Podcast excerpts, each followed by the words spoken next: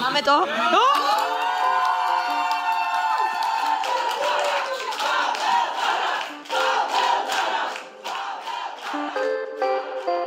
Takže mám z toho obrovskou radost a samozřejmě gratuluju provládnímu kandidátu panu Pavlovi.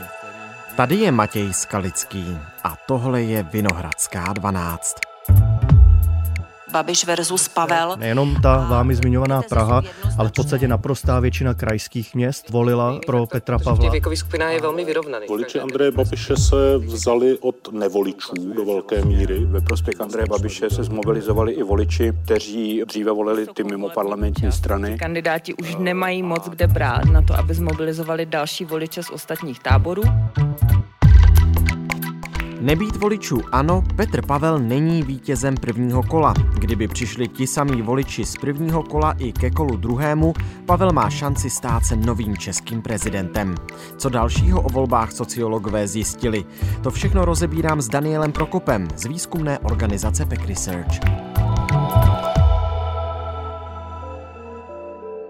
Dnes je pondělí 16. ledna. Dobrý den, díky za váš čas pro Vinohradskou 12. Dobrý den. My jsme v nedělní speciální epizodě přinesli první komentář od politologa Petra Justa. Pojďme si teď detailněji rozebrat ty důvody, které vedly k výsledkům prvního kola voleb. Taková velmi jednoduchá otázka asi na začátek. Co rozhodlo o tom, že to první kolo vyhrál nakonec Petr Pavel před Andrejem Babišem? Tak začnu od takové největší pikantnosti, která je to, že pokud by Petra Pavla nevolal žádný volič hnutí ANO, tak by to asi nevyhrál, to první kolo. Protože my jsme pro Český rozhlas udělali analýzu, která se jmenuje Ekologická inference. To je analýza okrskových dat, která odhaduje přelevy mezi voliči z roku 2021, z těch sněmovních voleb a tou současnou volbou. A ona ukazuje s nějakou přesností, že Petra Pavla volilo okolo 150 tisíc ex-voličů ano, jo. Mm-hmm. což je jakoby, jako malá menšina z nich, jo, třeba jedna desetina.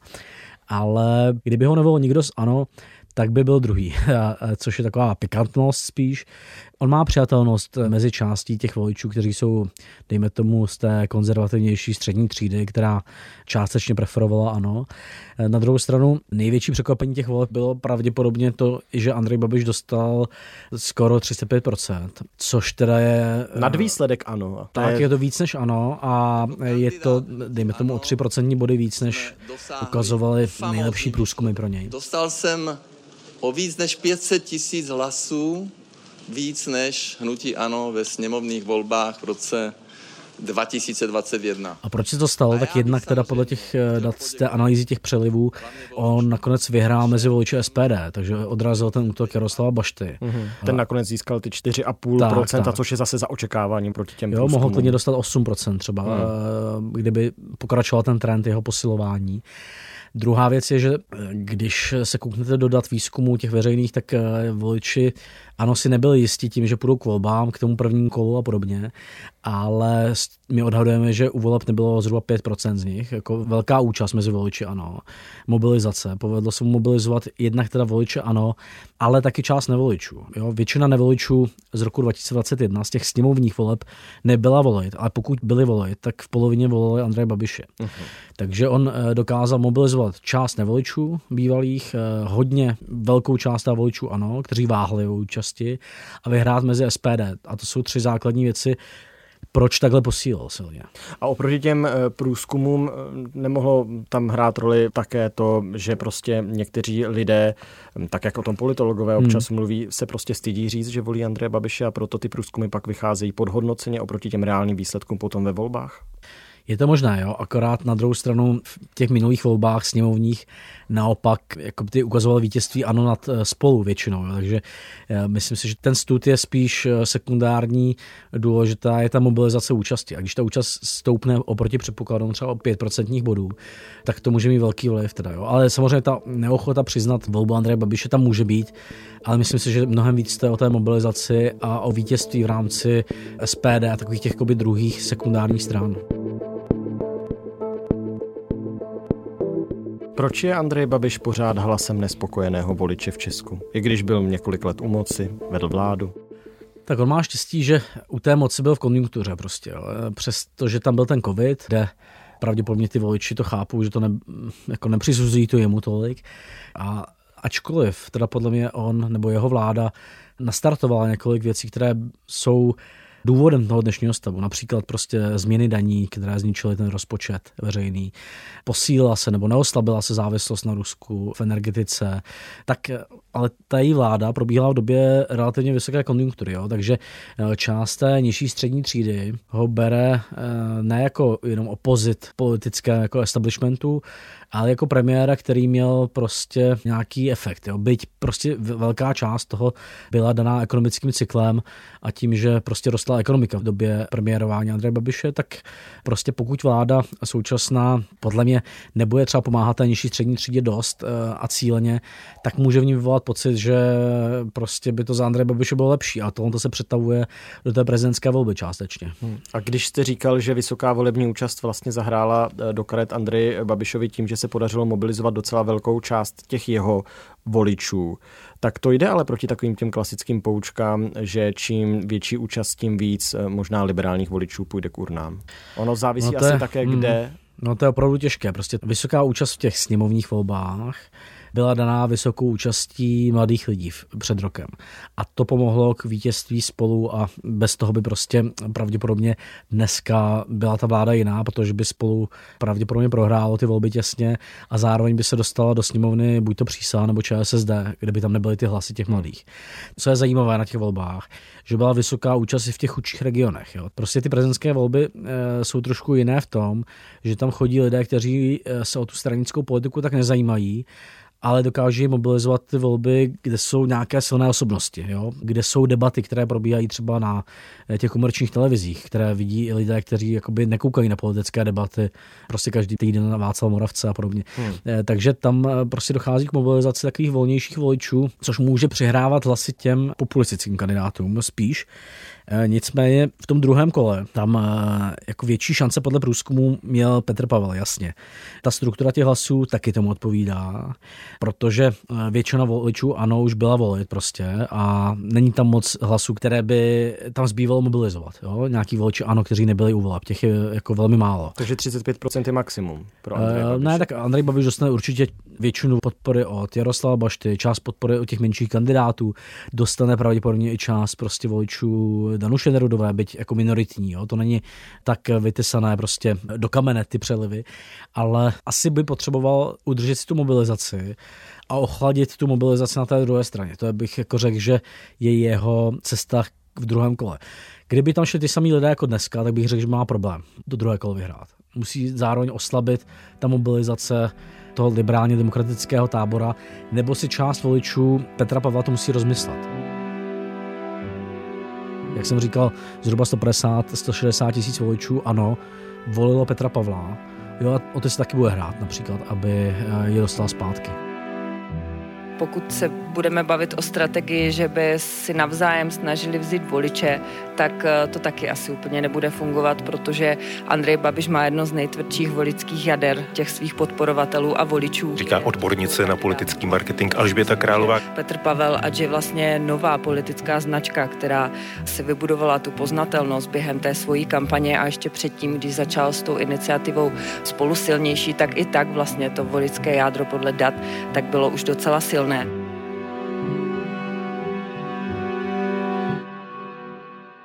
Mimochodem, když si vezmeme mapu Česka, tak velká města volila spíše Pavla, menší Babiše. Moravskosleský, Ústecký kraj, dost jasně Babiše, v závisu teda ještě třeba hmm. Karlovarský. Dá se to rozlišit i nějakou měrou socioekonomického rozvoje právě v těchto krajích? Odpovídá to pak těm výsledkům? Tak eh, ty kraje nejsou definovány tím, že tam nějaká hranice kraje, nebo že ty lidé se cítí být součástí Ústeckého kraje například. Jo. Hmm. Oni jsou definovány podmínkami života v tom kraji. Žádný nějakými, ústecký patriotismus, myslíte? Jako ty kraje české prostě, možná už to se trošku posiluje, jo, ale byl to konstrukt, kde eh, řada lidí se cítí buď to být součástí toho státu nebo hmm. národa, anebo cítí nějaký patriotismus k té menší oblasti. Jo. Ty kraje jsou spíš taková správní jednotka. Ale chci tím říct, že ty specifické výsledky v těch krajích Eh, jsou dány jako eh, životními podmínkami a sociodemografií v tom kraji. Eh, ta naše analýza pro Český rozhlas ukazuje, že zisk těch kandidátů hodně závisel na míře socioekonomického rozvoje. To je mm-hmm. takový náš index, který dává dohromady věci, jako jsou míra vzdělanosti, míra nějaké dlouhodobé nezaměstnanosti, jo, jak ten region prosperuje. V těch regionech, kde je vysoký ten socioekonomický rozvoj, což jsou velká města, Praha, ale i část třeba středočeského kraje a podobně, tak tam Petr Pavel měl 44% a vlastně porazil tam jako jasně Andreje Babiše. A naopak v těch regionech, kde je nízký ten socioekonomický rozvoj, což jsou ty chudé oblasti, ale i ty chudší vesnické regiony, tam jasně vyhrál Andrej Babiš. Jo. Podobný výsledek eh, je, když to eh, analyzujeme přes míru chudoby. To je míra exekucí, bytové nouze, sociální vyloučení. V obcích, kde jsou tyhle ty jevy vysoké, tak tam Andrej Babiš dostal kolem 41-42%. Tam, kde se tyhle ty jevy nevyskytují, tak tam dostal kolem 29%. Jo. Takže rozdíl 12% bodů v rámci zisku Andreje Babiše v těch dvou typech těch oblastí. Jo. A ty chudé oblasti jsou samozřejmě v tom eh, Ústecku, Karovarsku, Moravskoslesku, ale jsou i jinde. Jsou to periferie jeho českého kraje, jsou to takové vnitřní periferie krajů. A i tam Andrej Babiš dostává víc hlasů. Prostě, jo. Je to dané nějakým pocitem prostě z participace na ekonomickém rozvoji toho státu. A teďka samozřejmě tam ten paradox, že Andrej Babiš byl 8 let eh, jakoby vrchní představitel, buď ministr financí nebo eh, premiér, který, dejme tomu, pomohl v některých věcech ta jeho vláda, třeba v exekucí za ministra Pelikána. Mm-hmm. Ale ten jako trend, že spíš se ty nůžky regionálně rozevírají, tak nezmínil. A naopak třeba ta reforma daní, kterou udělali v roce 2020, eh, Andrej Babiš v ruku ruce s ODS, tak pomohla těm bohatým regionům prostě na úkor těch chudých. Jo. Eh, nezměnil rozpočtové ruční daní, které je hodně špatně nastaveno pro ty chudé regiony. Od roku 2015 se nestalo nic v těch exekucích, od té doby, co odešel eh, minister Pelikán. Ve vzdělávání ta vláda pomohla jenom trochu prostě těm chudším regionům díky ministru Plagovi. Takže zajímavé je, že ty chudší regiony stejně volí kandidáta, který, dejme tomu, tam měl nějaký pozitivní dopad, ta jeho vláda, hmm, hmm. ale ne nějak zásadní.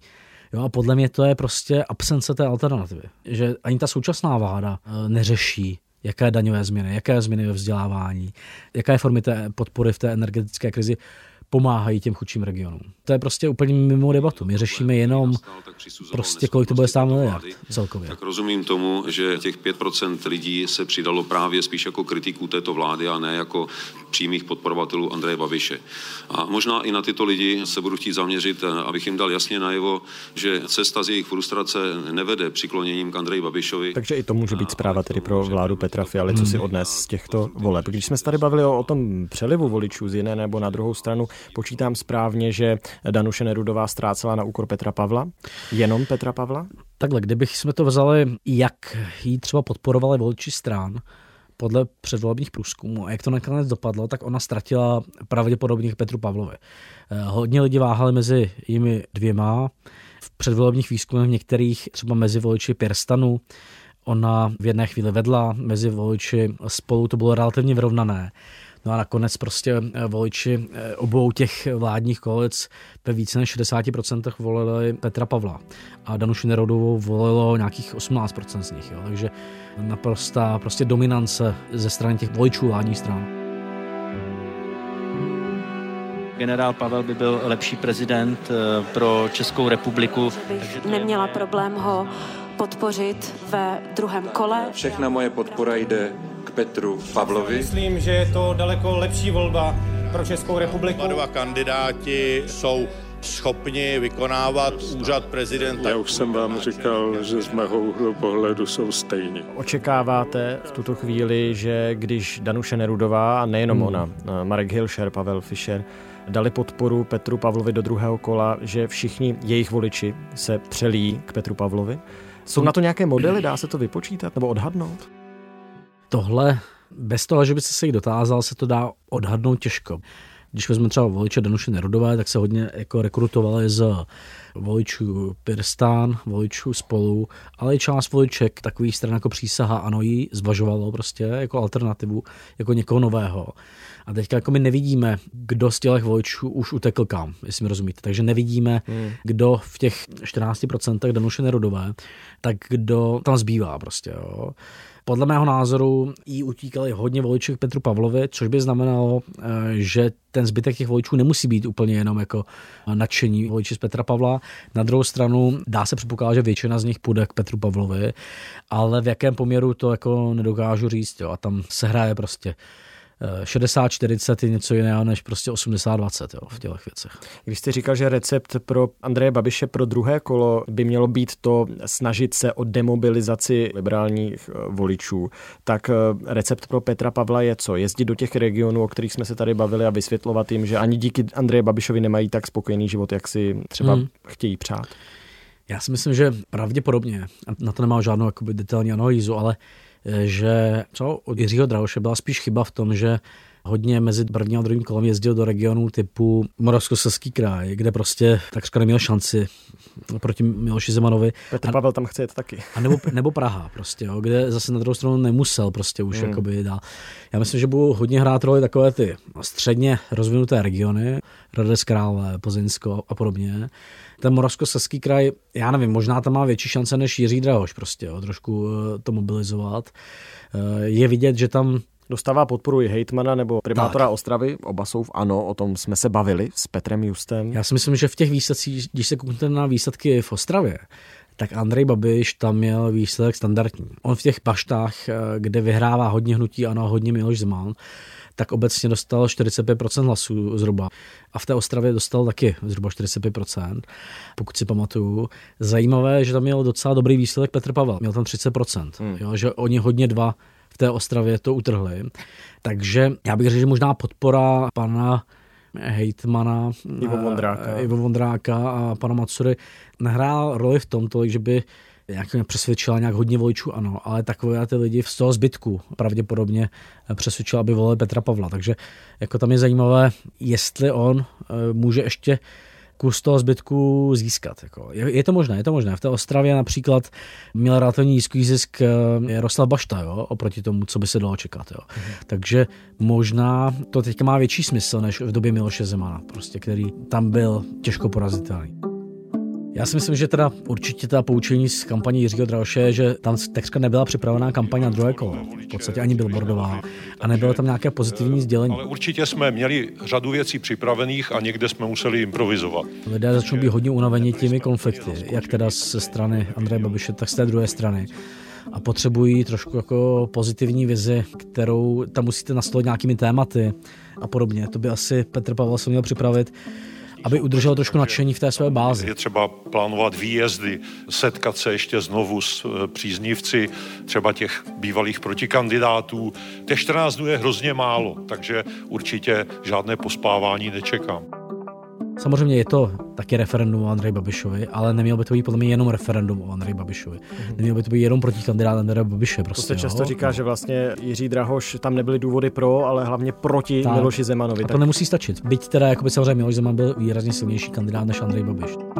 Základní otázka je, jestli voliči, kteří v tuto chvíli nevolili ani jednoho z těchto kandidátů, jestli se rozhodnou těch volbách. Vlastně největším úkolem toho týmu Andreje Babiše, Andreje Babiše samotného bude odradit co nejvíce voličů z toho takzvaného demokratického tábora. Protože... Když volíte nějakou strategii, tak ji musíte věřit a musíte ji považovat za úspěšnou. Pro oslovení mladších voličů, ale také pro dobrou budoucnost České republiky je potřeba, aby ti lidé abstraktně formulovali, jak má vypadat společnost, která prochází hlubokými a možná základy té lidské civilizace ohrožujícími krizemi.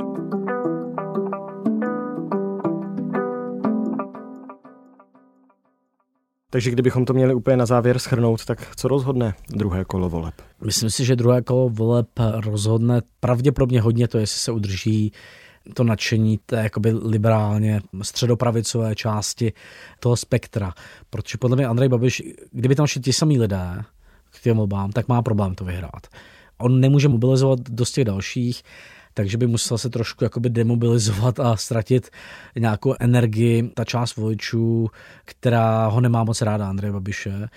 Pardon, ti samí lidé, to znamená, že kdyby bylo druhé kolo okamžitě vypočítáno z toho, co tak, jsme tak, teď viděli. Tak má relativně podle mě malou šanci to vyhrát. A Andrej Petr Babiš. Pavel je prezident. A Petr Pavel by měl hmm. větší šanci, jo? byť jako nevíme, to je odhad z těch dát.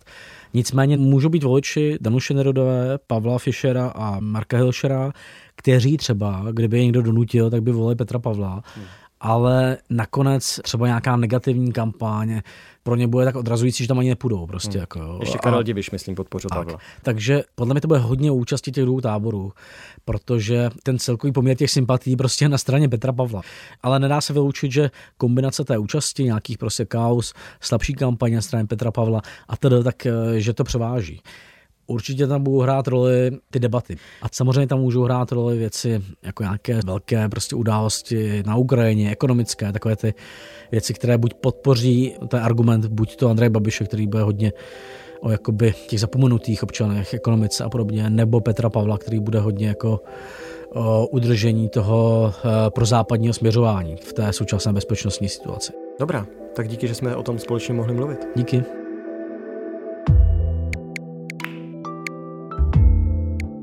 Tohle už je všechno z Vinohradské 12, z pravodajského podcastu Českého rozhlasu.